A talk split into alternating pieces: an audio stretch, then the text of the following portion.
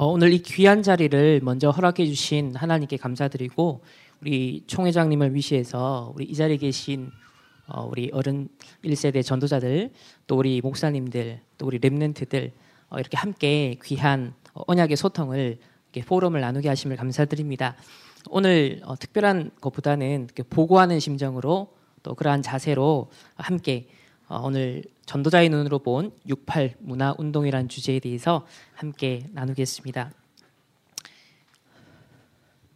어, 우스갯소리로 요즘 어머니 날 낳으시고 유튜브 날 기르시고 어, 우리 젊은 사실 세대 30대 우리 40대 그 육아 현장에 노출되어 있는 많은 분들이 참 어려움을 호소하십니다. 그러다 보니까 어, 조금 더 이제 편하기 위해서 아이들을 이렇게 많은 미디어에 일찍부터 이렇게 노출하는 그런 어, 경우들이 참 많은데요. 어, 근데 안타까운 건 우리 후대들이 그 보고 듣고 읽는 걸 통해서 세계관이 형성되어지고 가치관이 형성되어지고 어, 또 실제 영적 상태 각인과 뿌리와 체질이 형성이 되어지는데 어, 24시 우리 remnant들이 스마트폰이라든지 또 각종 미디어 매체를 통해서 어, 흡수되고 있는 그런 문화 컨텐츠가 어, 하나님의 창조의 작품이면 참 좋겠는데 사실 창세기 3장과 6장과 11장에 그런 영적 문제가 근원적으로 뿌리에 어, 내재되어 있는 그러한 문화 콘텐츠들이 우리 랩넨트들이 어, 보는 듣는 읽는 것 속에서 어, 들어가고 있다라는 것이 참 안타깝습니다. 어, 아이들이 보는 것 중에 어, 예전에 한 나온 거 하는데요. 그 본격 게이 양성소라는 웹툰이 있었습니다. 이 웹툰은요. 어, 이제 2020년 대한민국이 인구가 너무 많아져서 어떻게 하면 인구를 줄일까? 사실 우리 현실과는 반대되는 건데 인구를 줄이는 정책 중에 하나가 모든 대한민국 남자들을 군대 대신에 본격 게이 양성소에 보내는 것이다. 그래서 거기서 만약에 게이가 되면 어, 결국 이제 어, 결혼하지 않고 여자랑 이게 어, 관계를 맺지 않아서 인구를 줄일 수 있다. 이제 그런 얘기를 담은 내용입니다. 어, 아이들이 보고 듣고 읽는 컨텐츠 속에 사실 우리가 생각하는 것 이상으로 우리 또 기성세대가 생각하는 그 이상으로 어, 이미 많은 것들이 들어가고 있고요. 이미 이거 나온 지가 꽤 오래된 어, 그런 내용입니다. 그래서 어떤 기자가 스마트폰이 너무 이렇게 중독이 심하니까 지구 멸망 2초 전의 모습인데 사람들이 뇌가 다 망가진 상태다 보니까 자기가 죽는데도 불구하고 아무 감각이 없는 그런 모습이에요.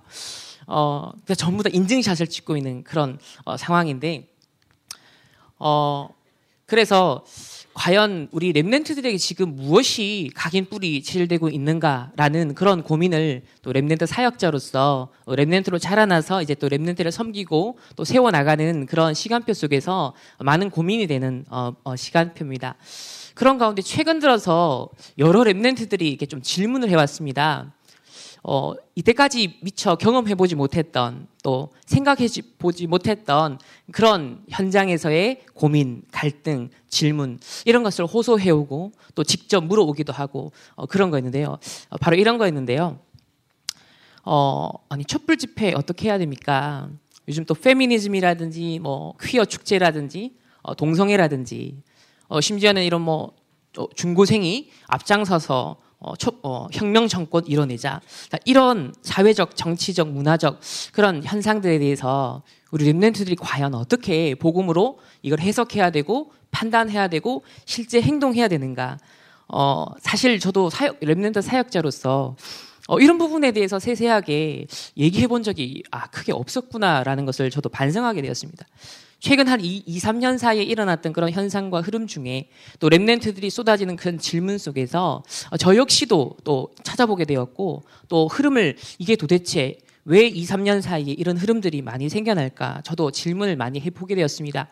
그런 가운데 뭐 학생 인권 조례라든지 또 차별 금지법이라든지 또 성주류화 이런 어, 흐름이라든지 성 중립 화장실 이런 2, 3년 전만 해도 그렇게 보편화되거나 많이 이슈화되지 않았던 그런 흐름이 이제는 우리 랩넨트들이 중고생들이 또 대학생들이 있는 그 현장에서는 너무나 피부에 와닿는 어, 그러한 이슈가 되고 있는데 과연 복음의 답을 가지고 어떻게 이렇게 어, 심부름을 해줘야 될까 그것이 하나의 기도 제목이었습니다. 그래서 과연 복음적 세계관이란 뭘까? 저 스스로도 이렇게 질문을 해 보게 되었고요. 20년 이상을 저도 remnant로 자라나서 이렇게 왔는데 과연 어, 복음적 세계관 어, 처음에 질문해 보았을 땐 되게 생소한 그런 개념이었습니다. 세계관이라는 용어 자체가 물론 어, 많이 기독교 세계관 이렇게 있지만 어, 저희가 전도 운동하면서 또 remnant 운동하면서 어, 이렇게 세계관이라는 것에 대해서는 사실 많이 다뤄보지는 않았었죠. 근데 가만히 생각해 보니까 어, 이때까지 받은 훈련과 그 모든 복음의 메시지 자체가 저희들의 전도자의 세계관이었습니다. 아, 인간의 근본 문제가 창세기 3장, 6장, 11장 이 12가지 문제고 원래 하나님이 지으신 창조의 작품이 있었는데 이 12가지 문제로 말미암아 타락되고 왜곡되고 오염되어진 그리고 그걸 기반으로 해서 우상도 종교도 철학도 이념도 모든 정치 경제 사회 문화의 시스템이 아 현장이 구축되는구나 그렇다면 우리 랩넨트들이 과연 저런 민감한 정치적 이슈라든지 또 어, 쉽지 않은 그런 사회적 이슈 속에서 복음적 세계관을 확립하고 세워나간다는 것은 반드시 터치를 해 줘야 될 부분이라는 것을 느끼게 되어집니다. 그 이유가 이런 세계관을 통해서 결국 사단이 창세기 3장, 6장, 11장의 영적 문제를 심는다는 것을 보게 되어집니다. 어, 그 아담과 하와에게는 뱀을 통해서 속여가지고 어, 이렇게 선악과를 따먹게 했지만 오늘날에는 너무나도 감성적이게 너무나도 문화의 모습으로 너무나도 매력적인 모습으로 어, 문화를 통해 어, 흑암의 세계관을 심고 틀린 사상과 이념을 심는 그런 모습들을 보게 되어지기 때문인데요. 어,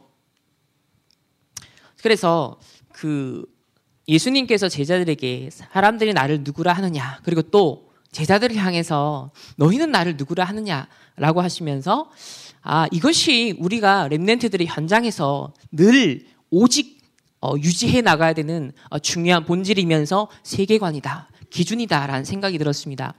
어, 오직 그리스도라는 어, 또 세상에서는 엘리야, 예레미야, 세례요한 선지자 중에 하나다라는 다양 다양한 어떤 세계관, 다양한 해결책, 방법들을 제시하지만 저희는 어, 세상의 모든 문제가 망가질지라도 그 근본 문제가 결국 창세기 3장, 6장, 11장임을 알고 거기에 대한 유일한 답으로서의 그리스도, 창조 타락 구속, 사실 저희들이 늘 하는 이 구원의 길 메시지가 너무나도 기독교 세계관에 완벽한 메시지가 담겨 있다라는 것을 보면서 이것이 우리 remnant들이 이제 실제 삶의 이슈 속에 실제 정치 경제 사회의 이슈 속에서도 어 우리 remnant 이 눈이 열려야 된다는 참 많이 느낍니다. 가령 1대1 전도를 한다든지 또 친구에게 복음을 전한다든지 이웃에게 혹은 영적 문제 있는 자에게 복음을 전할 때는 저희들이 구원의 길이 쉽게 떠오르고 또 전달을 할 수 있는데 막상 정치를 이슈를 본다든지 사회 이슈를 본다든지 드라마를 본다든지 영화를 본다든지 할 때는 그 구원의 길이 저희의 프레임으로서 저희들의 세계관으로서 쉽게 펼쳐지지 않는 실제 삶과 이 복음의 관점이 분리되어 있는 그런 현상들을 많이 보게 되어졌습니다. 그래서 오늘날 보면 많은 정치적 올바름의 관점에서 어, 다양성을 주장하고 또 인간의 관점에서 옳다, 점점점 다원주의 세계관 속에서 이런 정치적 올바름을 주장하는 인본주의적 흐름이 거대하게 형성되는가 하면 늘 저희들은 복음적 의로움이 과연 무엇인가? 결국 모든 사람이 죄를 범하였음에 하나님의 영광에 이르지 못하더니 아, 하나님 앞에서 모든 사람이 죄인이고 고로 오직 그리스도가 필요할 수밖에 없는 게 우리 인간의 존재고 이 세상의 모든 문제의 해답이다라는 것이 우리 랩넨트들에게 꼭 전달을 해야 되는 관점이라는 것을 생각하게 됩니다. 그러면 이런 흐름 속에서 과연 68 어, 문화 혁명 혹은 68 문화 운동에 대해서 오늘 함께 이렇게 보고를 드리고자 하는데요.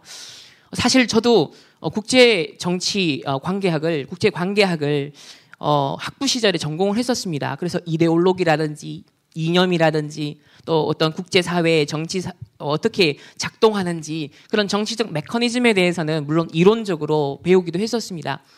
어, 그런데 이 인문학을 했고 사회과학을 했지만 68 문화 혁명에 대해서는 솔직히 저도 어, 대학생 때는 들어본 적이 없었습니다. 그런데 어, 오늘날 일어나는 수많은 사회적인 어, 뭐 동성애라든지 또 이런 페미니즘 운동이라든지 여러 가지 민감한 이슈들을 조금씩 조금씩 뜯어보고 확인해보고 거슬러서 역추적해 보니까 결국 모아지는 한 지점이 있었습니다. 바로 그것이 바로 1960년대 휩쓸었던 학생 운동이었고 그 정점이었던 68 문화 어, 혁명이었습니다. 그래서 저는 아, 이68 문화 혁명의 정체성이 뭘까? 왜 이것이 유럽을 초토화시켰고 미국을 초토화시켰고 그러면서 결국은 교회를 무너뜨리는 아 사단의 전략인가라는 것을 어 99년도에 어, 독일의 집회를 참석해서 처음으로 전도 캠프를 참석했었습니다. 그때 현장을 갔더니 어, 이 유럽은 마약 환자들이 너무 많고 길거리에서도 마약하는 사람들이 너무 많다. 어, 아 유럽은 원래부터 마약을 많이 하는 거구나. 아, 유럽 현장은 아, 이렇게 성적으로 타락하고 이렇게 마약을 많이 하는 아, 그런 현장이구나. 라고 당연하게 인식을 했었습니다. 한 번도 왜 그럴까? 언제부터 이랬을까? 분명 종교 개혁이 일어났고 정말 이 복음이 문화가 되어서 한번 휩쓸었던 유럽이었는데 언제부터 기독교 국가로서의 기독교 문화의 그 정체성이 약화되어지고 이렇게 교회가 무너졌을까라고 한 번도 스스로에게 질문해 보지 못했습니다.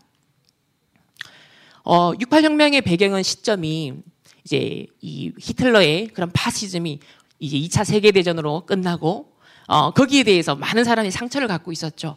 어, 유럽 현장의 각 나라들이 또 특별히 독일은 더더욱이나 권위주의적이고 전체주의적이고 그런 억압받는 것, 뭔가 압박받는 것에 대한 어, 전 국민적인 나라적인 상처가 있습니다. 어, 그러다 보니까 이 2차 세계대전을 겪었던 전쟁 세대의 아버지 세대와 이 전쟁을 겪지 않고 태어났던 베이비 부머의 그 전후 세대의 나중에 인식 차이가 굉장히 컸습니다. 마치 6.25를 겪은 세대와 그렇지 않은 세대의 차이가 오늘날 갈수록 그 갭이 단순한 세대 차이의 갭이 아니라 그 사이에는 많은 것들이 포함되어 있는 갭이라는 것을 저희들이 느끼고 있는 것처럼 이 독일과 이 유럽 전체에도 사실 똑같은 현상이 일어났는데요. 사실 이제 전후 처리하면서 마셜 플랜이라든지 미국이 적극적으로 도와줘서 독일과 또 많은 유럽이 재건되어집니다. 물질적인 풍요 또 산업도 발전을 하고요. 그런데 이 전쟁을 겪지 않았던 그런 세대들은 아니 물질은 풍요로운데 먹을 것, 입을 것, 의식주는 다 해결이 되는데 근데 정신적으로는 빈곤하고 내 존재가 뭐지? 내가 사는 이유가 뭔지? 라는 철학적인 질문을 사실 던지게 되었습니다. 배가 고플 때는 철학적 질문이 사실 나오지 않죠. 근데 배가 부르고 여유가 있으면 인간은 결국은 어, 근본적으로 만족이 안 되다 보니까 영적인 존재다 보니까 뭔가의 만족을 향해서 나아가는 지향하는 그런 종교성이 있고 그러한 하나님의 형상 회복에 대한 어떤 그런 종교적 본능이 있는데 사실 이 젊은이들이 어, 뭔가 정신이 빈곤하다 뭔가 인생의 의미가 뭘까라고 추구한 그 자체가 알고 보면 그러한 바로 시기였던 거죠. 그런데 이제 드디어 경제 성장을 하다가 60년대 중 후반이 되면서 이제 유럽에도 다시 한계가 오고 경기가 침체합니다. 실업률도 증가하게 되어지고 그러면서 젊은이들이 내가 취업할 수 있을까? 내 미래는 어떻게 될까? 특별히 사회학과, 심리학과 또 이런 쪽의 아이들이 대학생들이 굉장히 불안함을 느낍니다. 마치 우리나라도 보면 제조업, 조선업 또 많은 철강 산업 1차적인 그런 기초 산업이 되어지는 것들이 유럽에서도 경쟁력이 떨어지기 시작합니다. 젊은이들이 이제는 고민은 많은데 두려움은 많은데 현실은 암울해지는 거죠. 마치 지금 오늘날 우리 한국의 헬조선이다. 엠포 세대다. 아무 희망도 없다. 한국을 떠나야 된다. 이런 젊은이들에게 각인되는 생각의 그 흐름이 똑같이 50년, 60년 전에 저 세대들에게도 있었다는 사실이었습니다.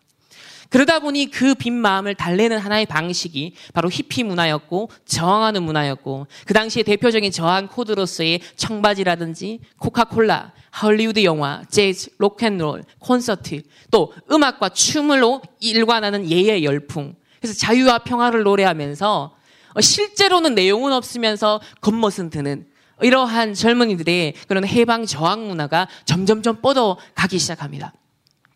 그런 가운데 이제 60년대 발발한 이제 이 전, 전쟁, 어, 베트남 전쟁이 사실은 어, 굉장히 참혹했고 그 당시 미디어가 발달하면서 이 베트남 전쟁에 사실 일어났던 참상들이 그대로 고발되어지고 알려집니다. 물론 왜곡된 것도 있었겠죠. 그런 가운데 이 사진이 참 유명한 사진인데요. 많은 젊은이들이, 많은, 어, 이 청년들이 정치적 의식을 가지고서 베트남전에 대해서 이제 보게 되는 결정적 계기가 되는 사진입니다. 어, 네이팜탄이라는 그런 어, 무기를 가지고서 공격하는 것에 많은 사람들, 일반 시민들도 죽는 그런 모습들을 보면서 전 세계가 특히 젊은 층들이 경악하게 되어지죠. 그런 가운데 점점 어, 유럽을 중심으로 또 미국의 어, 이 베이비부머 세대, 전후 세대 젊은이들이 불붙기 시작합니다. 반전 운동하기 시작합니다. 정치 의식을 가지고 마냥 춤만 추고 마냥 음악만 듣고 즐기던 청년들이 정치적 의식을 가지고 일어나기 시작합니다. 그러면서 히피 문화를 즐기고 그러면서도 평화를 말하면서 제3세계 문제, 억압당하는 나라들, 어, 그러면서 제국주의 전쟁이다. 명분 없는 전쟁이다. 라고 하면서 저항과 해방과 투쟁을 함께 부러짓게 되어지죠. 그래서 그 당시에 마오쩌둥이라든지 카스트로라든지 또 체게베라, 어, 호치민 이런 그런 공산주의 사회주의 혁명가들이 서구 사회에서 아주 젊은이들에게 영웅으로 등극하기 시작합니다. 어, 베트남 전쟁에 항의를 했고요. 프랑스 같은 경우는 어, 베트남 전쟁에 항의를 하고 또 그러면서 학생들이 이 억압받는 뭔가 교육 환경이 너무 권위적이고 너무나도 부족하고 너무나 프랑스에 열악했던 왜냐 어, 베비 부모 세대에 너무 아이들이 많이 태어나다 보니까 학생 수가 너무 급증한 겁니다. 그러니까 대학이 수용할 수 없는 상태. 너무 대형 강의만 진행되어지고 이런 실제로 어, 한계도 많이 있었죠. 이 젊은이들이 드디어 자본주의 그러면서 기술 관료주의 아 이런 기성세대는 무조건 싫다. 이거는 해체해야 된다. 그러면서 노동자들과 함께 연대해서 어, 이런 68 운동이 프랑스에서 일어나게 되어집니다. 쭉 많은 사건들이 있었지만 그들이 대학들을 점거, 점거하기 시작하고 선동과 낙서가 일상화되어지고 많은 정치적 이슈들이 토론되어집니다. 대학 문제, 경찰의 폭력, 모든 제도는 다 억압의 산물이다. 기성세대들은 다 억압의 산물이다. 아, 노동 착취받고 있지 않느냐. 미래 사회는 암울하다. 라는 것이 대학생들의 전반적인 토론의 이런 분위기였습니다. 무엇이 각인 뿌리 체질되었을지 그런 가운데 총파업이 전국으로 확산되어집니다. 900만 명이라는 어마어마한 숫자가 프랑스 전역에서 일어나게 되어지죠. 결국 드골 대통령에게 하야하게 되어집니다.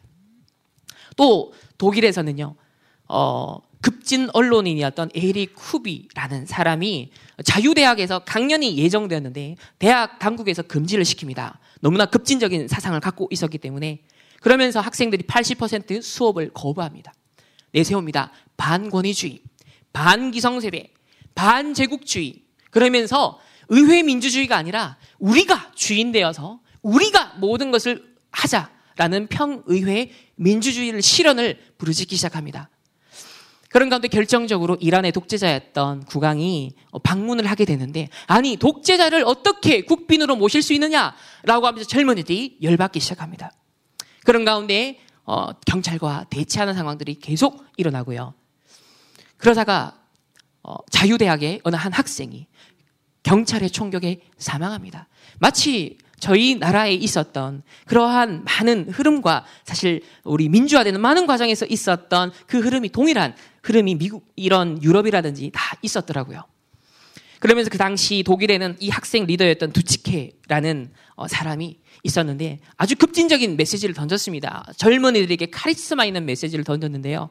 어, 암살 어, 시도가 있었거든요.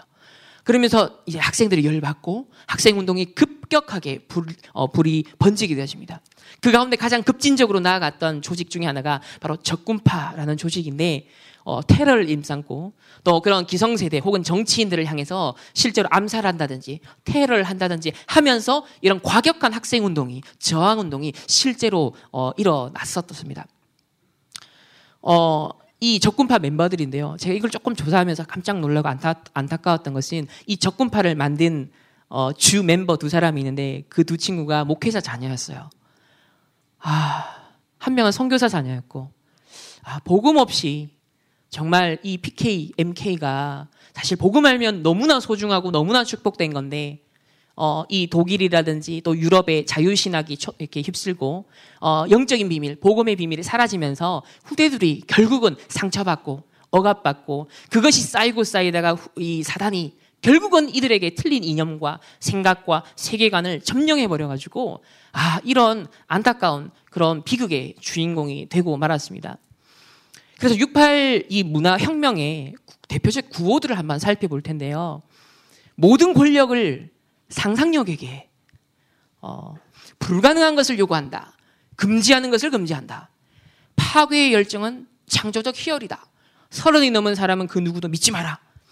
우리 안에 잠자는 경찰을 없애야 된다. 소비 사회 타도 세계는 상품이 아니다. 더 많이 소비하시오. 더 빨리 죽을 것이니. 침체기 없이 살고 구속 없이 즐긴다.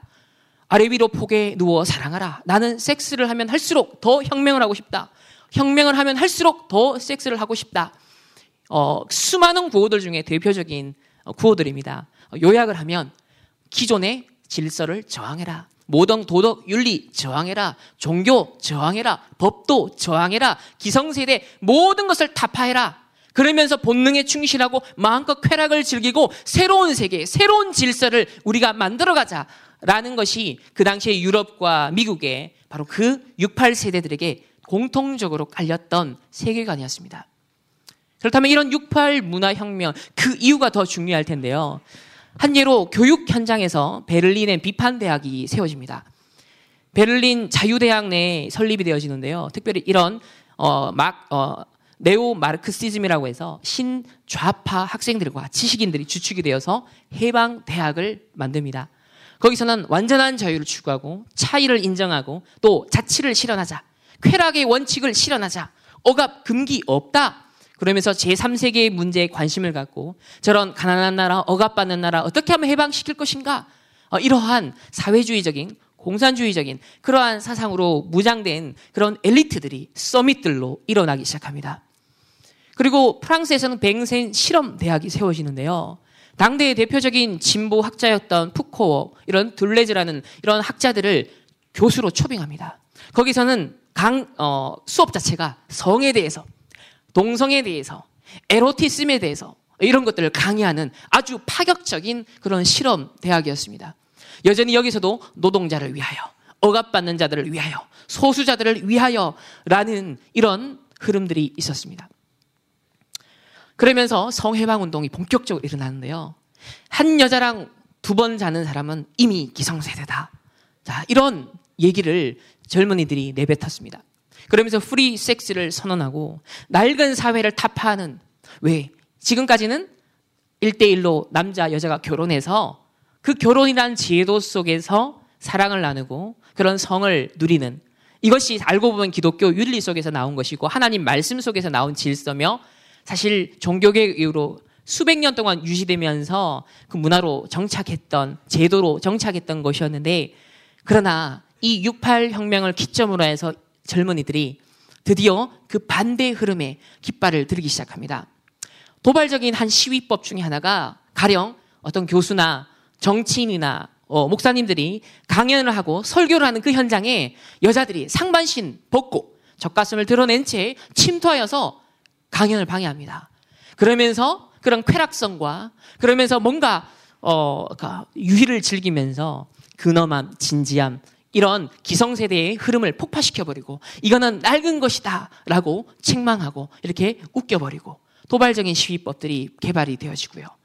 그리고 그때부터 본격적인 여성 해방 운동이 일어납니다. 물론 어 18, 어 19세기 후반부에 정당한 남자와 여성의 그런 균등한 어떤 평등이라든지 또 권리의 평등이라든지 많이 여성들이 억압받았던 것에 대한 정당한 권리를 회복하는 그런 1세대의 여성 운동은 있었습니다. 어, 굉장히 필요했던 운동이라고 봅니다. 여성 인권의 차원에서. 그러나 60년대 이 68혁명을 계기로 해서 제2세대 여성 해방 운동이 일어났는데 이때부터는 굉장히 이념적이고 정치적인 목적과 흐름을 만드는 여성 해방 운동이 시작됩니다. 여성들의 자의식 속에 아, 내가 이때까지 눌렸던 그게 뭐냐? 가부장적인 위계 질서다. 이것이 나를 올가매는 감옥이었다. 한 남자, 그 아내로서, 엄마로서 내가 이렇게 묶일 인생이 아닌데, 내가 이렇게 비참하게 살게 아닌데, 이 모든 것은 다 자본주의의 산물이야. 이 모든 것은 결국 다 기독교의 산물이야. 기성 가부장적인 제도를 타파해야 된다. 그래서 자유선택, 자유연애, 자유결혼, 자유이혼을 주장하기 시작합니다. 특별히 내 배는 내 것이야 라고 하면서 유산권을 주장하는데요. 이건 재산을 받는 그게 아니라 이제 유산할 수 있는, 낙태할 수 있는 이것을 당당한 권리로 낙태시킬 수 있는 자유가 내게 있다. 가부장적인 질서를 깨는 상징적 권리로서 이 유산권을 주장하기 시작합니다. 그리고 이제 이게 발전하면서 드디어 70년대 쭉 지나면서 급진적인 페미니즘 운동으로 발전이 되어지고요. 이 68세대에게 있어서 페미니즘 운동의 정신적 지주는 보부아르라는 사람이었습니다. 이 여성인데요. 어, 유대인이었습니다. 어, 여성은 태어나는 것이 아니라 길러지는 것이다. 말이 애매모호하죠. 태어나는 것이 아니라 길러지는 것이다. 현재는 이 페미니즘 운동이 여전, 역시 유대인인 이 주디스 버틀러에 의해서 젠드 터러블, 젠더 이슈, 젠더 이데올로기 이러한 흐름이 이제는 사회학적 성, 생물학적 성이 아니라 남성, 여성이 아니라 내가 내 스스로 선택할 수 있다. 내가 사회적으로 문화적으로 길들여지고 내가 교육받고 내가 스스로 원하는 성을 사회적으로 정의할 수 있음을 말하는 그야말로 하나님의 창조의 질서의 가장 기본 베이스라고 할 수 있는 어, 창세기 3장에서는 하나님의 형상이 잊어, 어, 깨어져 버리고 잃어버리는 영적인 비극이 일어났다면 이제는 어떤 면에서는 가장 1차원적인 인간도 가장 교육받지 못한 사람도 인식할 수 있는 남녀의 구별 우리의 육신의 당연한 구별을 할 수 있는 차원까지도 사단은 공격하는 그러한 시점에 와 있습니다. 또 68혁명 당시에 코민이라는 공동체가 생겨납니다. 결국 이것은 가족 파괴하는 하나의 전략이었는데요. 68 정신을 적용했던 집단 주거 공동체가 수천 개가 일어납니다. 60년, 70년대. 그러면서 가족 결혼 제도는 다 우리를 올가매는 자본주의의 산물이다. 그래서 자본주의를 타파하기 위해서 이 시장 경제를 타파하기 위해서 우리가 기성 질서를 무너뜨리기 위해서는 결국은 결혼으로 유지되는 이것을 파, 어, 무너뜨려야 된다. 이렇게 논리를 펴니다. 그러면서 청소년과 청년 어, 대학생들에게 이러한 마약이 대중화되기 시작하는데요. 가령 성인식이라든지 생일, 파티 혹은 어떤 집단을 결성할 때 반드시 통과 의뢰로서 마약을 하기 시작합니다. 그래서 어, 유럽이 저는 당연히 어, 마약하는 나라들이 많고 이렇게 젊은이들이 망가질 대로 망가져졌구나라고 싶었는데 이 68혁명의 흐름을 역사적으로 추적하고 또 영적으로 분별하면서 아하 이 68 세대 이후로 마약이라는 것이 보편화되어지고 이런 젊은 층들에게 문화로 뿌리 내리기 시작했다는 것을 알게 되었습니다. 환각 체험을 통한 이 자체도 기성 질서를 무너뜨리는 하나의 방식이었던 거죠. 그러면 이 68혁명 세대 도대체 그들은 이러한 운동을 일으키고 이러한 불을 번지게 했고 또 많은 이슈를 만들어냈던 그들 그 여파가 지금까지도 사실 더 발전해서 더 세련되고 더 문화적으로 우리 후대들에게 매력적으로 접근해 들어오는 이 68 세대들의 세계관은 과연 무엇이었을까 질문을 해보게 되었습니다. 어, 그래서 어, 신좌파라는 용어가 생소하실 수 있는데요. 우리가 흔히 우파, 좌파 하면 이제 정치적인 아, 이거는 서로 싸움인 것 같고 정치적인 하나의 이슈를 다룬 것 같아서 교회에서는 마치 말하면 안 되는 금기시되는 그러한 용어처럼 비춰질 수 있습니다. 마치 또 신좌파, 또 좌파를 얘기하면 제가 꼭 우파의 입장에서 이걸 얘기하는 것처럼 비춰질 수 있습니다. 어, 그런 저는 신, 어, 우파와 좌파의 대결 구도로서의 일반적인 창세기 3장, 6장, 11장 하에 있는 정치 구도를 어, 말하는 것이 아니라 좌파든 우파든 12가지 문제 아래 있고 빛이 비춰야 되는 어두움이 캄캄함이 만민을 가리는데 우파든 좌파든 예외가 아니다. 오직 그리스도가 아니면 결국 답이 없다라는 입장에서 오늘날에는 누가 흑암의 세계관을 심부름하고 있는가? 과거에는 극우파였던 파시즘, 히틀러, 사단의 종로로 했습니다. 극우파였습니다. 오늘날엔 과연 사단이 후대들을 무너뜨리고 황폐시키며 교회를 무너뜨리는데 그런 이념과 세계관을 심는데 누구를 심부름시키느냐 했을 때 바로 60년대 형성된 이 신좌파, 바로 문화적 마르크스주의, 문화를 가지고서 아주 교묘하게 접근해 들어오는 그런 진보적인 흐름이 있었습니다. 전후 베이비붐 세대의 이 백인 청년들을 중심으로 시작이 되었고요. 풍족한 물질로서는 근본적 만족이 없었습니다. 사실 영적 공허함이었던 거죠. 기존 체제 불만을 많이 가졌던 세대였고 또 취업난, 장래의 문제에 두려움을 갖고 있었습니다. 그러면서 자신의 불만을 이 네오 마르크스주의, 그 마르크스가 말했던 소외의 문제. 아, 내가 이렇게 외로움을 느끼고 두려움을 느끼는 결국 내가 소외된 계층이구나. 내가 소외된 계급이구나. 라고 자기 동일시합니다. 그럼 인간 해방과 자유를 추구하는 급진적인 운동을 펼쳐 나가고요. 이제 이들이 엘리트가 되어지죠. 이 어, 신좌파의 목표가 있는데요. 그들은 과거에 어떤 노동자 계급이 일어나서 체제를 전복시키는 과격한 혁명이 아니라 그건 먹히지 않더라. 서구 사회 이미 자본주의가 뿌리 내리고 너무나도 기독교 문화가 오래 정착한 이곳에서는 점진적으로 표신하지 않게 문화를 통해서 사람들의 생각과 마음을 바꿔줘야 된다라는 건 저희가 늘 듣는 메시지 각인 뿌리 체질. 저는 사실 이 어, 68혁명의 흐름을 보면서 저희가 이때까지 받은 훈련과 메시지의 진가를 확인할 수 있습니다.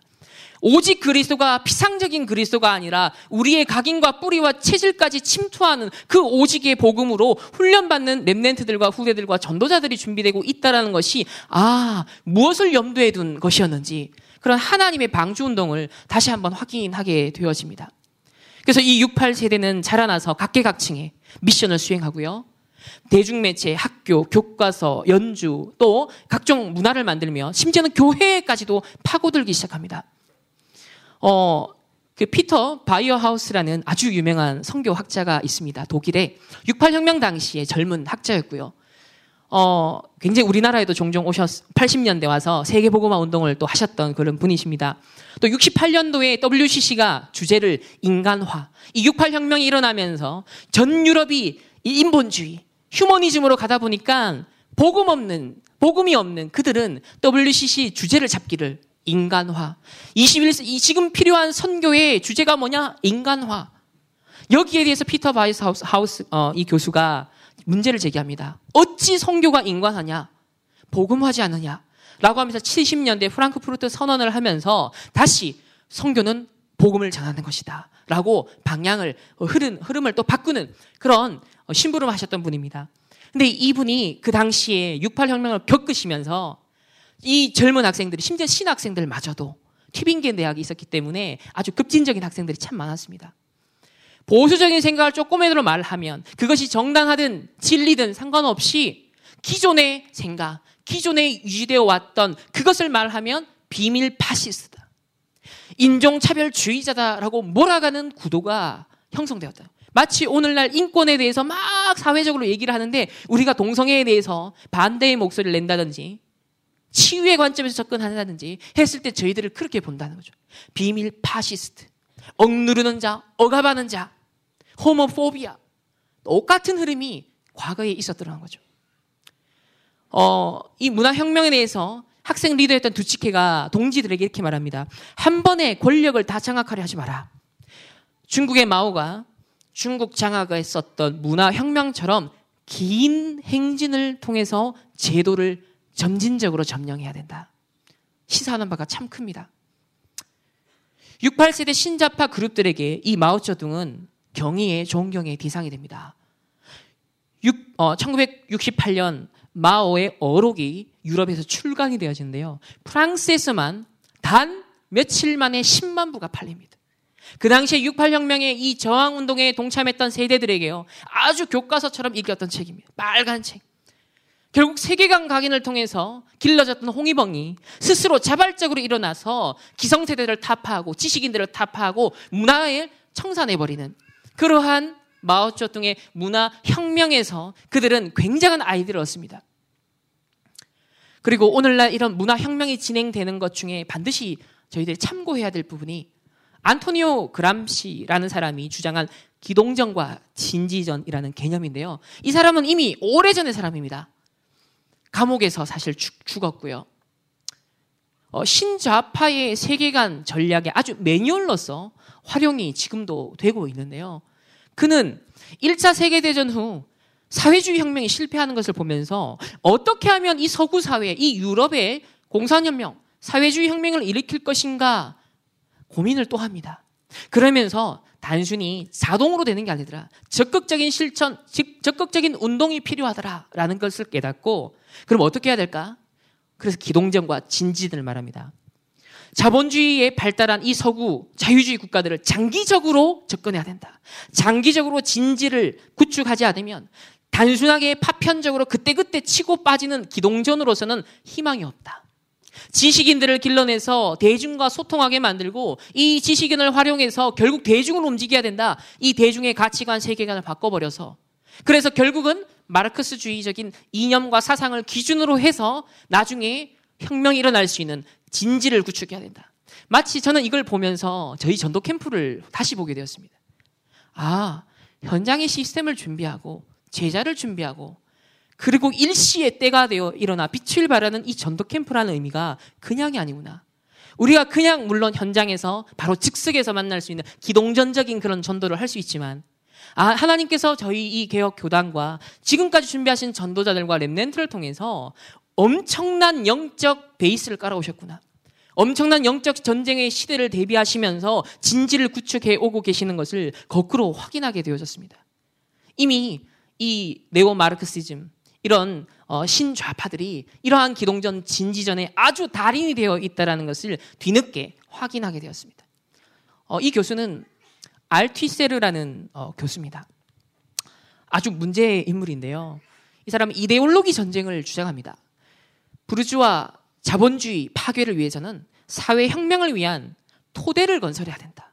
아주 중요한 단어가 토대를 건설한다. 단순히 피켓 들고 나가고 촛불 들고 나가 이게 아니라 토대를 건설해 시스템을 만들어야 된다.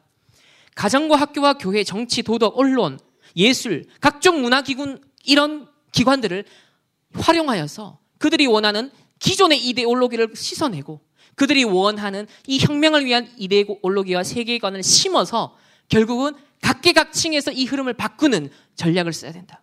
그래서 혁명가의 임무는 혁명을 일으키는 것이 아니라 혁명 조직을 만드는 거다. 저 이거 보면서 시스템을 만드는 거. 아, 영적으로 똑같구나. 전도 운동이라는 것도 똑같다라는 것을 다시 한번 확인하게 되었습니다.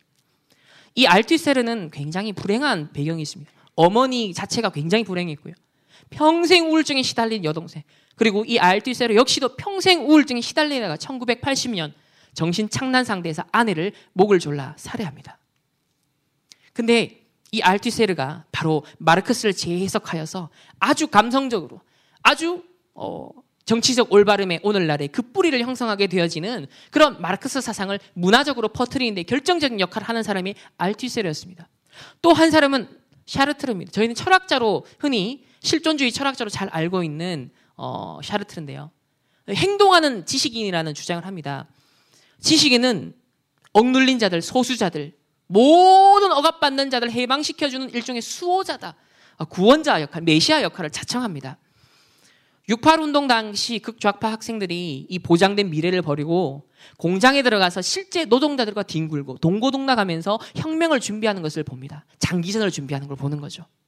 이68 혁명 자체가 다가 아니라 앞으로 진짜 제대로 된 혁명을 위해서 이들이 현장에 들어가서 같이 생활하는 단순히 지식인이 이론만 말해서 아는 것이 아니라 자기의 명예, 자신의 성공을 버려버리고 노동자들과 함께 똑같은 계급에 들어가서 아, 저는 이 맥락에서 초창기에 그 유광수 목사님께서 80년대 말에 어, 그 공단 사역을 들어가라.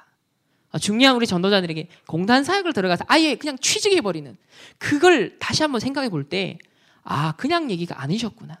이미 우리나라의 이 80년대 그 당시에 이 노동의 현장이라든지 또 거기에 파고들고 있는 많은 이념과 어, 또 많은 순진한 많은 어, 노동자들을 또 현혹했던 그러한 어, 흐름들이 있었기 때문에 그 재앙의 흐름을 바꾸는 것은 결국 그 현장에 들어가서 빛을 비추는 것 외에는 답이 없다는 것을 어쩌면 어, 보셨던 게 아닌가 생각을 해보게 되었습니다. 어, 이 사람은 68혁명 당시에 미국을 비롯해서 유럽 전역에서 가장 인기 있었던 그런 이론가 바로 허버트 마르쿠제인데요. 이 사람의 많은 이론 중에 1차원적인 인간이라는 개념이 있습니다. 기존 질서에 순응한 노동자는 이제 더 이상 사회 변혁의 주체가 될 수 없다. 이제 배가 불렀다. 노동자들은 혁명의 의지가 없어졌다. 그러면 누구를 통해서 이 혁명의 불꽃을 다시 태울 수 있겠냐? 살펴보았습니다. 기존 질서 밖에 소외된 자들을 찾아라. 기존 체제에 종식시키려는 강한 욕구를 갖고 있는 사람들을 찾아라. 바로 그들이 소수자들입니다. 인종차별을 받고 있는 사람들. 바로 이런 불법 이민자들, 실업자들. 오늘날 젊은이들을요, 자꾸만 엠포 세대다, 헬 조선이다, 라는 현실적인 문제가 사실이지만 그러나 그러한 감성으로 더 몰아가고 더 상처에 상처를 내는 구도를 만들어가서 아 나는 의리구나. 나는 가백에 늘 갑질을 당하는 의리구나 라는 그 프레임 속에 갇히게 만드는 사단의 올무와 함정과 틀을 보게 되어지죠. 똑같이 이 마르쿠제가 주장했습니다. 그들을 구원하는 구원자로서 이러한 혁명의 제자들로 만들어라 낡은 짓을 그래서 타파하라 왜? 그들은 끓는 피가 있기 때문에 이 기존의 질서를 무너뜨려야 된다는 본능적인 이유가 있기 때문에 또 대표적인 한 사람이 성정치학을 주장했던 빌헬르 라히입니다. 이 사람 역시 유대인이었습니다. 마르쿠제 역시 유대인이었고요. 독일 공산당에 가입을 해서 성 정치 협회를 설립합니다. 기존 질서를 무너뜨리는 가장 효과적인 방법은 결국 억압된 성 본능을 풀어 헤치는 것이다. 성해방, 성혁명, 성정치를 주장하면서 심지어 어린이도 청소년들도 섹스를 해라. 여성들의 성 마음껏 자유화해라. 가정에 매이지 마라. 남편에 매이지 마라. 그래서 성억압하는 이 결혼 제도 자체가 자본주의의 산물이고 타파해야 될, 무너뜨려야 될 대상이다. 주장을 합니다. 그래서 그 당시에 이런 마르크스 사상과 여성의 이슈들, 물론 여성 그 자체의 history 속에는 눈물이 있습니다. 억압된 현실이 있습니다. 그러나 그걸 기가 막히게 상처를 악용해서 사단은 이런 인형과 결부시켜서 혁명의 의지를 불태우는 그러한 전사들로 길러내고 있습니다. 이제 조금 이제 우리의 현 시점으로 돌아와서 우리 청소년들과 초등학생들이 가장 작년에 또 지금도 인기 있는 어, 우리 가수들이 있습니다. 아이돌 어, 혹시 아시는지 모르겠지만 방탄소년단이 있는데요. 작년에 냈던 이 앨범이 Love Yourself라는 너를 네 자신을 사랑해라는 주제의 앨범입니다. 그 중에 히, 가장 히트를 쳤던 작년에 전국과 세계에서 히트친 노래가 DNA인데요. 어, 제가 유튜브를 들어갔더니 뷰가 2억 4천만을 넘었더라고요. 어마어마한 파급력이 전 세계적으로 뻗어나가는 이런 지금 아이돌입니다. 근데 그 노래가 뭐냐? 어, 내 혈관 속 DNA가 말해줘. 내가 찾아 헤매던 너라는 것을 너는 내 꿈에 출처. 너에게 어, 내민 나의 손은 정해진 숙명인 걸. 운명을 찾아낸 둘이니까 난 너에게 어, 집중해. 어, 널 더 세게, 넌 날 더 세게 이끄네. 자, 이런 내용인데요. 언뜻 볼 때는 뭐 의미도 와닿지 않고요. 저도 그랬습니다. 근데 동영 제가 뮤직비디오를 한 10번을 돌려보면서 뇌리에 제 무의식 속에 남았던 장면들이 있었는데요. 이렇게 화려하게 마치 히피 문화의 연장선상에서 화려한 색채, 또 EDM 아주 요즘 인기 있는 장르의 그런 음악 스타일로 접근해 들어옵니다. 멋지고 잘생겼고 우리 초등학생들 랩넨트를 보여주면 저 사진만 보여줘도 열광을 하더라고요. 지난주 어린이 수련회 갔다가 수습한다고 참 힘들었습니다. 사진 보여줄 때마다 아이들이 얼마나 와 그래서 한 30초 동안 조용히 시킨다고. 어, 쭉 뮤직비디오가 진행을 되, 하는데 이제 우주 비행을 하기 시작합니다. 이제 꿈속을 헤매기 시작합니다. 이게 마치 마약과 엑스터시를 경험하다 보면 이런 다른 세계, 초월하는 세계, 우주 비행이라고 하죠. 이런 것을 묘사를 하면서 다른 세계를 보여줍니다. 그리고 이런 화학 공식 옆에 나오면서 아이들은 이걸 보지 않죠. 가수만 봅니다. 저는 저기 보이지 않고 저게 왜 화학 공식이 수학 공식이 저기 있을까 주목을 했습니다. 그리고 또 여러 장면에서 이런 반복적인 어, 장면들이 나왔고요. 어, 이런 화학 공식들이 나오더라고요. 근데 물론 이 화학 공식은 제가 여동생한테 물어보니까 DNA 화학 구조라고 하였습니다. 그러면 DNA 화학 구조를 가지고서 자신을 사랑하라라는 타이틀 속에 이 노래를 집어넣었는데 그럼 보통 왜 화학 구조를 저렇게 했을까? 근데 사실 마약도 보면 이런 화학 구조식이지 않습니까? 어, 그럼 혹시 의심을 했습니다. 이게 혹시 마약에 대한 얘기인가? 또 돌려서 보다가 아 그래 마약은 이렇게 하는 거지. 근데 뮤직비디오에 제가 가장 뇌리에 남았던 장면이 바로 이 장면이었습니다. 이 가수들이 춤을 탁 추면서 톡톡 하면서 손에다 마치 마약을 주사하는 듯한 그러한 퍼포먼스를 여러 번 합니다. 그게 가장 저에게 남았었고 저희 교회 랩넨트에도 물었더니 이 장면이 가장 남았었다 하더라고요. 아 메시지가 있는 거였구나. 그러더니 운명을 찾아낸 둘이니까 하면서 혈관 속에 무엇인가가 침투해 들어옵니다. 아주 강렬한 손이 유혹의 손이 이제 마약이 침투하는 거죠. 결국 마약 중독자의 실상은 이러한데 우리 랩넨트들에게는 이렇게 문화를 통해서 매력적이게 접근해 들어온다는 것 아무도 분별하지 못하고 있는 상황이죠. 다시 한번 가사를 보실까요? 내 혈관 속 DNA가 말해줘. 내가 찾아 헤매던 너라는 걸. 너에게 내, 어, 너는 내 꿈에 출처. 그리고 너에게 내민 내 손은 정해진 운명. 난 너에게 더 집중하고 좀 더 세게 날 이끄네.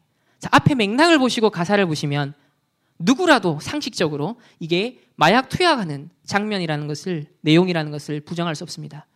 드디어 미국의 마약이 점점 확산되어지고 합법화되어지고 올해는 8월 달 캘리포니아에서 대마초 카페가 준비되고 있다고 합니다. 초콜릿과 캔디 형태의 이런 말이 하나 상품이 준비되고 있습니다.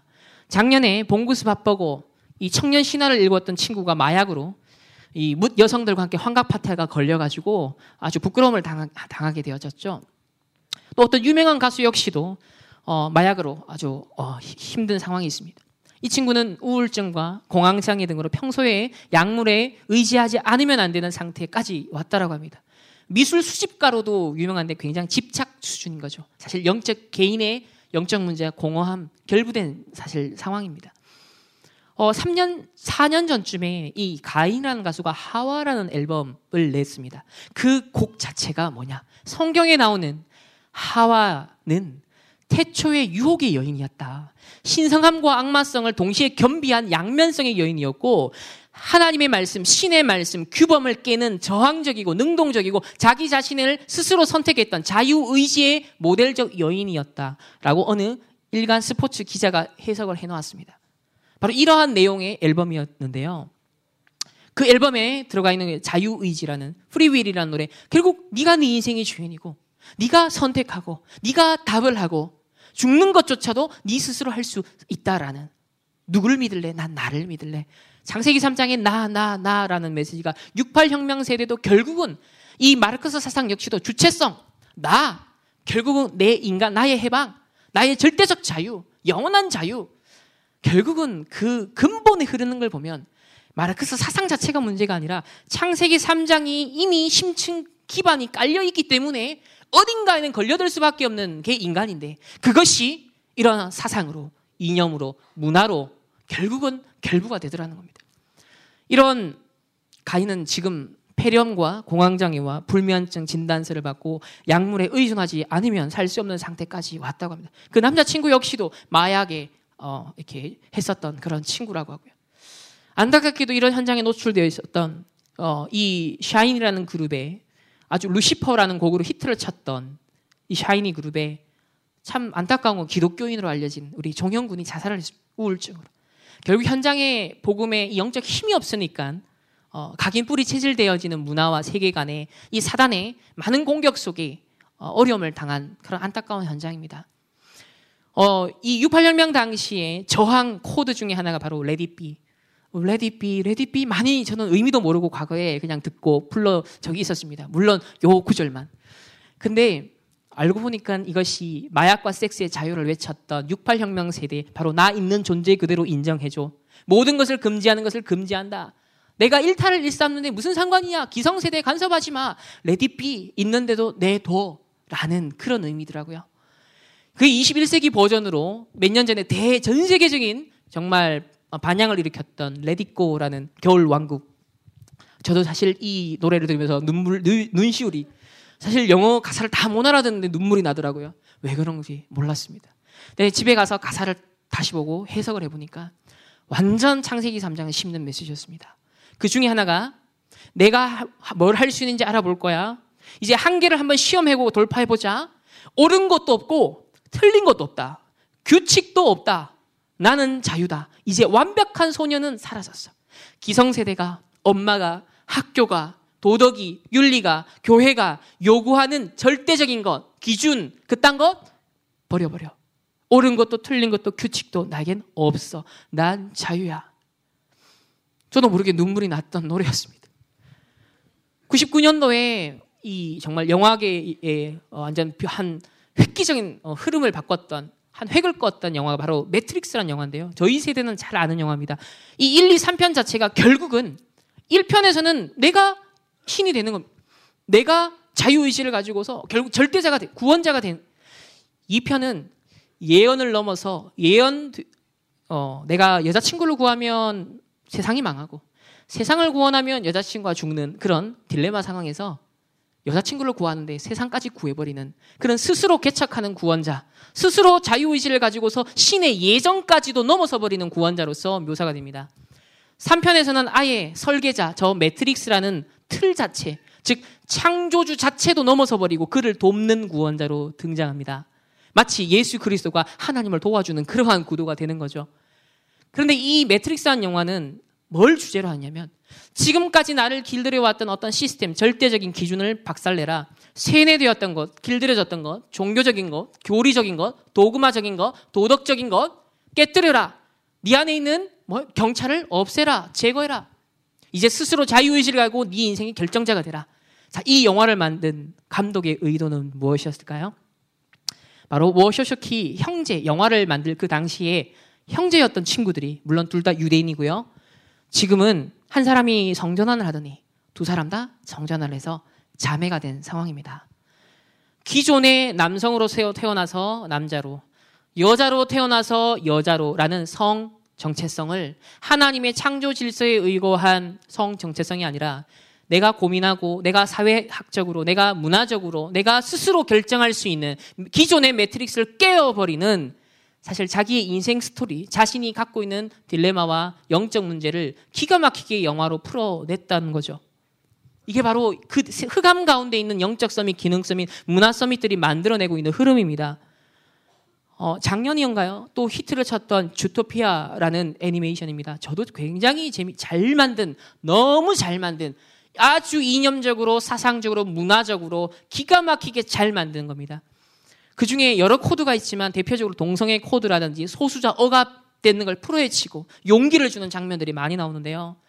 누구나 뭐든지 될 수 있다. 아까 옳은 것도 틀린 것도 규칙도 내게는 없어. 난 자유야. 똑같은 메시지. 둘 다 월트 디즈니에서 나오고 있고요. 월트 디즈니 자체는 프리메이슨에서 만들었던 바로 월트 디즈니 자체가 청소년 때부터 프리메이슨으로 자라났던 친구였고 지금은 유대인에 의해서 경영이 되면서 각종 뉴에이지 사상, 창세기 3장, 6장, 11장의 사상을 심는 그러한 흑암 문화 기업의 역할을 하는데 오늘날 이렇게 신좌파의 사상까지도 흡수를 하면서 그런 엘리트들이 그래픽도 그리고 그들이 스토리도 만들고 연출도 하고 있습니다.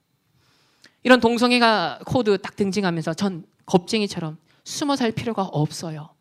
굉장히 감성적으로 접근합니다. 여기서 소수자에 대해서 반대 의견을 내버리면요. 굉장히 몰지각한 사람이 됩니다. 그러더니 이제 미국과 전 세계 동성애 합법화되는 흐름이 발생하기 시작합니다. 왜 지난 몇 년 사이에 일시적으로 이러한 흐름들이 2000년대 들어서면서 네덜란드를 시작으로 해서 유럽과 미국, 이제는 대만과 네팔, 우리나라에게까지 이 흐름이 전달되어 올까요? 그 당시 이 동성애가 합법화되어질 때 미국에서 전 유대인 기업들은요, 굉장히 옹호하고 찬성을 합니다. 왜 유대인들은 이러고 있을까요? 또 네팔에서도 어, 아예 이 동성애자들이 결혼을 서 아예 신혼여행을 올 수 있는 프로그램을 국가적으로 만들자. 라고 하는 시점에서 프로그램을 만들다가 몇 년 전에 네팔에 대지진이 일어나서 이 프로그램이 보류가 되어지죠. 작년 어, 2016년 드디어 유엔에서 커밍아웃을 합니다. 모든 동성애자들, 모든 소, 성소수자들에 대해 인권을 옹호하는 기념 우표를 발간하는데 이 이유가 있습니다. 바로 68혁명 세대들이 자라나서 90년대 드디어 유엔 현장 속으로 들어가기 시작합니다. 그리고 조용히 그들이 말단 사원에서부터 시작해서 지금은 그 실무들입니다. 아주 결정권자들입니다. 그렇기 때문에 68혁명과 또 우리나라의 80년대, 90년대 세대들이 실제로 가장 결정권자들이고 기획자들이고 권력이 있고 돈이 있는 시대입니다. 일시적으로 문화가 만들어지고 작품이 만들어져서 흑암의 대폭격이 일어나고 있는 흑암 캠프가 일어나고 있는 그러한 시점을 저희들이 살아가고 있기 때문에 우리 후대들이 지금 우왕좌왕하고 있습니다. 우리나라에서는 김조광수 씨라고 해서 이 동성애 운동에 아주 적극적으로 이 운동을 펼쳐가는 사람이 있고 여기에 힘을 보태기 위해서 미국의 대헌 대법관인 루스 베이더 긴즈버그 역시 그녀 역시 유대인이고요. 82세의 고령임에도 불구하고 저희 나라에서 초청하지 않았음에도 불구하고 스스로 그 나이에 동성애자들을 지지하기 위해서 왔었습니다. 점점 두드리더니 언젠가는 문이 열리죠. 불어라 변화의 바람 이미 불고 있습니다. 사랑이라는 명제 앞에 평등한 하나님의 그 사랑이 아니라 인간이 말하는 기준의 창세기 3장, 6장, 11장의 그 흑암 혼동 공허 안에서 외로움 속에 두려움 속에 결국 인간을 의지할 수밖에 없는 그 한계가 있는 사랑을 가지고 평등을 이루자 하고 있습니다. 그러니 이제는 과거에는 숨, 숨어 있었던 친구들이요. SNS와 인터넷이 전 세계 네트워크가 된 시대에 이제는 혼자 있지 않습니다. 나만 외로웠던 것이 아니었구나. 나만 슬펐던 것이 아니었구나. 누군가가 있었구나. 이제 결집해서 원네스가 되고 네트워크를 했으면 다시는 흩어지지 않을 바벨탑이 되었죠. 서로가 언어가 같아서. 이제는 네트워크가 된 시대 전 세계에 우리나라뿐만 아니라 전 세계적인 지지자들과 동력자들과 함께 동반자들을 얻게 되어지고 있습니다. 이들의 의식, 무의식, 잠재의식 속에 쌓여가고 있는 인본주의적인 또 영적 문제에 각인 뿌리채지는 과연 어떻게 해결해야 될까요? 우리 가장 사춘기 시대에 또 이런 초등학생들이 가장 많이 보는 초등학생들이 많이 보는 시리즈 중에 하나가 교육 시리즈 중에 하나가 Y라는 시리즈입니다. 만화로 되어 있는 교육 어, 책인데요. 그 중에 이, 이 이제 이게 어, 사춘기의 성이라는 주제가 가장 너덜너덜한 이게 공공 도서관을 가면 아, 가장 아이들이 호기심이 많은 게 성이라는 거죠. 이걸 애들이 마르고 닳도록 애들이 빌려서 봤다는 건데 여기에 동성애를 지극히 정상적인 것으로서 그리고 있습니다. 아이들의 교육 컨텐츠 속에 생각이 크는 인문화 과연 어떤 방향으로 생각이 크고 있을까요? 바로 인권이라는 이름 미명하에 각종 어, 동성 그런 엘, 어, 트랜스젠더 또 젠더 사회학적으로 규정된 사회 그런 성을 인정하는 이러한 것들을 가지고 생각을 키우고 있으니 그 68혁명 세대가 다시 우리나라에도 일어나지 않으리라는 법이 없다라는 거죠. 과연 그 영적 문제 어떻게 해야 될까? 이젠 교과서 속에서도 이미 교육이 되고 있고 인권이라는 이름하에 철저하게 무장이 되고 있고 이제 고등학교 교과서 속에서 당당하게 게이 커플을 소개하고 있습니다.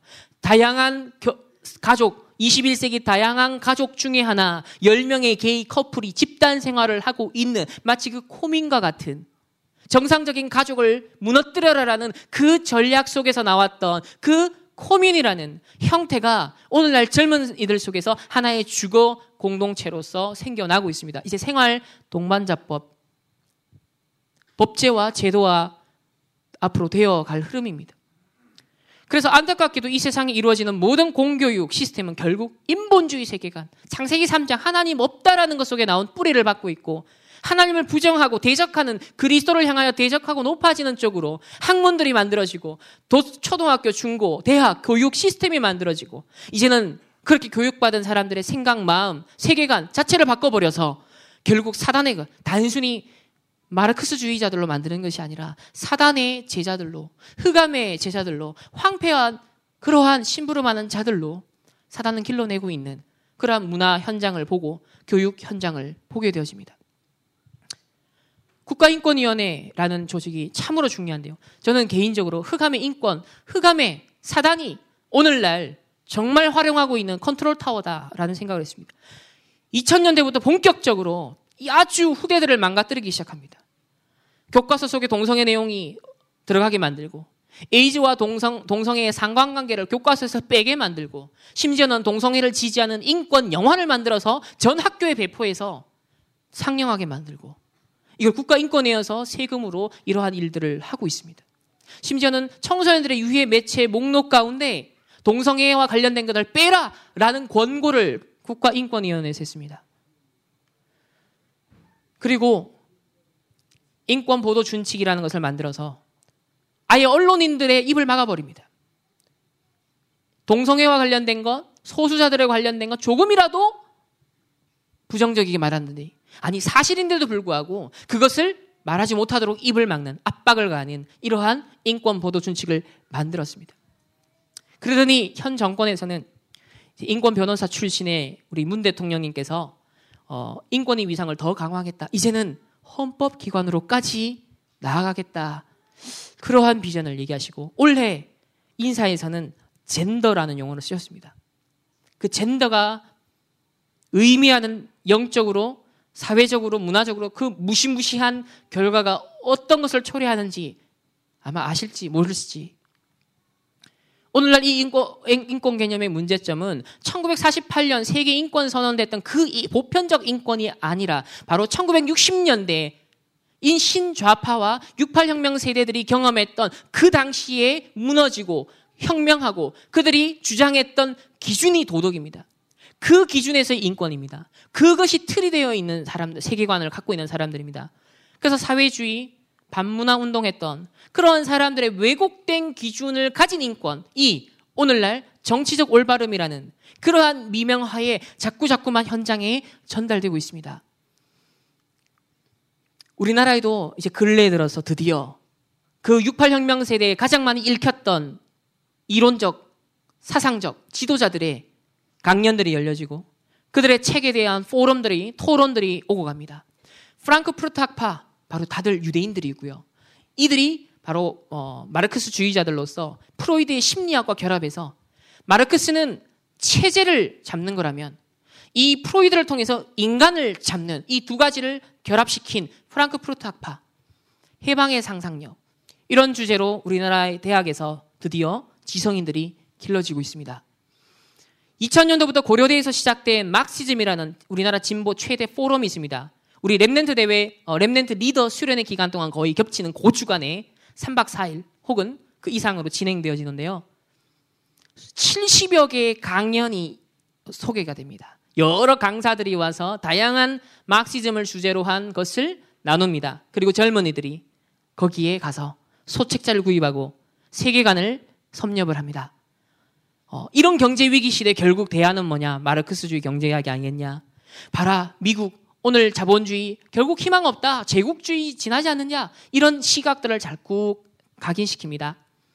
그러면서 성소수자, 여성들, 차별받는 모든 사람들을 그들의 뭡니까? 혁명에, 그들의 문화 혁명의 하나의 기반 세력으로 자꾸 자꾸만 그렇기 때문에 감성적으로 접근합니다. 자꾸 이해해 줍니다. 그들의 얘기를 들어줍니다. 심지어는 그들의 현장 속에 동거동락하면서 아예 진지를 구축합니다. 이게 2000년도부터 우리나라의 도료대에서 시작된 막시즘입니다. 그 현장인데요. 이렇게 대학생들이 청년들이 진행하는 그런 현장입니다. 바로 이런 십몇 년이 흘렀으니까 그때 당시에 대학생이었다면 지금이면은 바로 중요한 자리에서 중요한 역할을 하는 사람들로 포진이 되어 있겠죠. 바로 진지전이 구축이 된 거죠. 많은 주제, 올, 올해 주제입니다. 여성 차별과 해방을 위한 투쟁, 노동운동.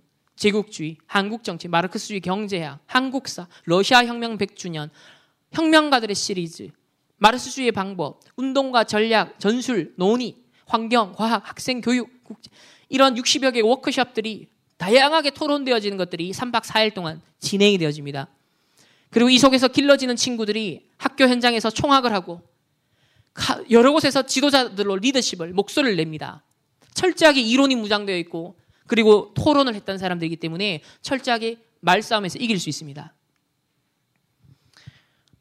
성소수자 차별의 원인과 해방의 정치. 우리 랩렌트들 또 일반 우리 학생들은 아무 생각도 없는 주제입니다. 근데 이들은 이 부분에 대한 날카로운 논리, 역사적인 많은 감성들을 심어서 얘 이 논리를 듣고 나면 동의하지 않으면 그야말로 완전 인간 아닌 몰지각한 사람으로 비춰질 수밖에 없는 프레임에 갇히게 만드는 그런 기가 막힌 이런 문화적 마르크스주의가 일어나고 있습니다. 그 결과 드디어 우리 작년에 어, 탄핵 전국 그 흐름 가운데 확인되었던 부분이 왜 우리 청소년들, 중고생들이 이런 단어를 쓸까? 왜 이런 용어를 쓸까? 저도 의문이었습니다. 그 당시로선 68혁명에 대한 깊은 사실 확인들 해보지 못했었기 때문에. 그러나 68혁명의 흐름 가운데, 아하, 이해가 되기 시작했습니다. 그래서 청소년이 주인이다. 나는 마르크스주의자 대통령을 원한다. 청년들 어떻습니까? 노력해도 소용없고. 이제는 흑수저, 금수저. 모든 것을 이제는 포기해야 되는 세대. 값을 아, 난 어쩔 수 없는 을이다. 이제는 값, 모든 가진 자, 있는 자, 그들은 값이라는 위치로 만들고, 그리고 나머지 대다수의 사람은 을이라는 위치로 만들어서, 결국은 계급 투쟁을 하게 만드는 영화를 통해서, 각종 드라마를 통해서 또 한 번씩 그런 조연아 씨 같은, 진짜, 어, 저런 갑질하는 사람들 때문에 더 전체가 재앙이 오는. 드라마에서도 의인, 노동, 운동하는 사람, 의인, 이 드라마 보셨죠? 의인으로 나옵니다, 김 과장이. 헬조선 이런 얘기를 갖고 각인 뿌리 체질되다 보면 어떤 눈으로 보겠습니까? 이게 이데올로기가 되고 프레임이 되어지고 세계관이 되어져서 이제 현실을 해석하기 시작합니다. 그 전에는 몰랐다가 이제는 그 관점에서 해석하기 시작합니다. 이게 무서운 포인트죠. 노동자 연대에서는 이렇게까지 주장합니다.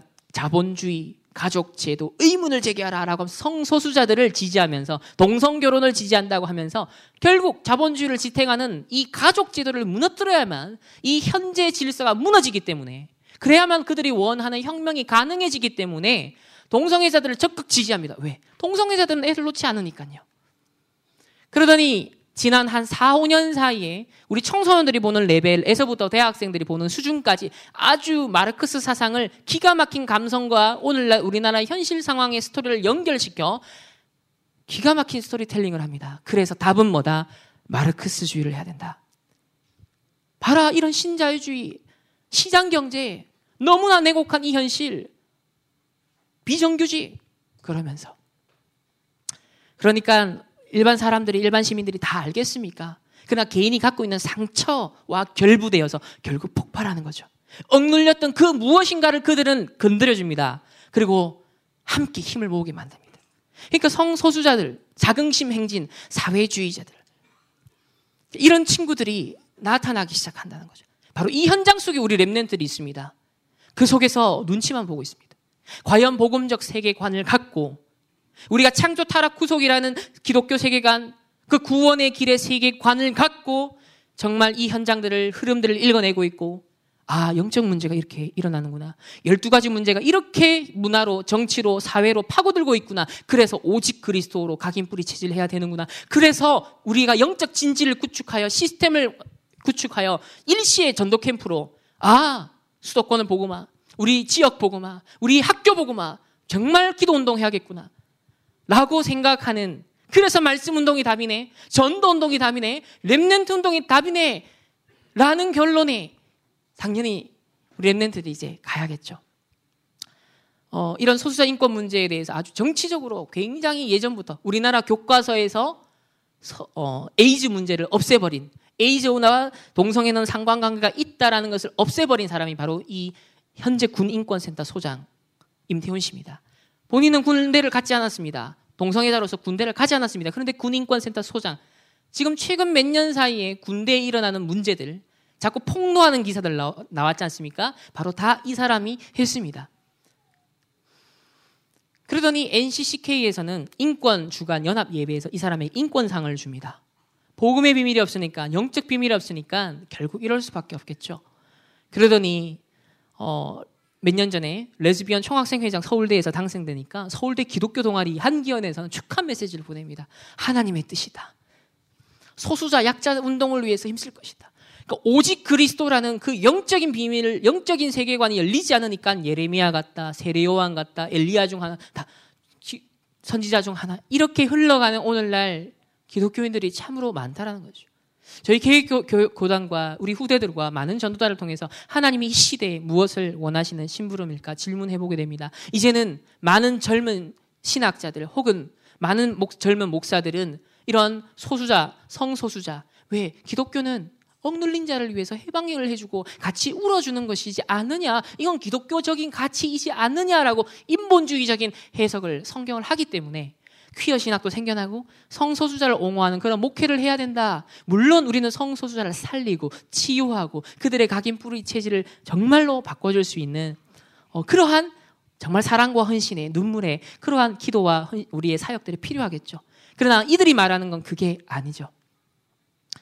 그래서 어, 오늘 이 시간 마무리를 할 때 과연 한국과 세계 교회 지금 이 시대 한국의 흐름뿐만 아니라 지금 유럽과 전 세계에 더 심화되고 있는 흐름 중에 이 모든 배경에는 마르크스주의도 아닙니다. 결국 영적 문제라는 사단이 처음부터 하나님을 대적하여서 인간으로 하여금 유혹해서 하나님을 대적하게 만들었던 그 흐름이 지금도 일관되게 더 문화를 통해서 전략적으로 흘러오며 진지전을 펼쳐오고 있다는 거죠.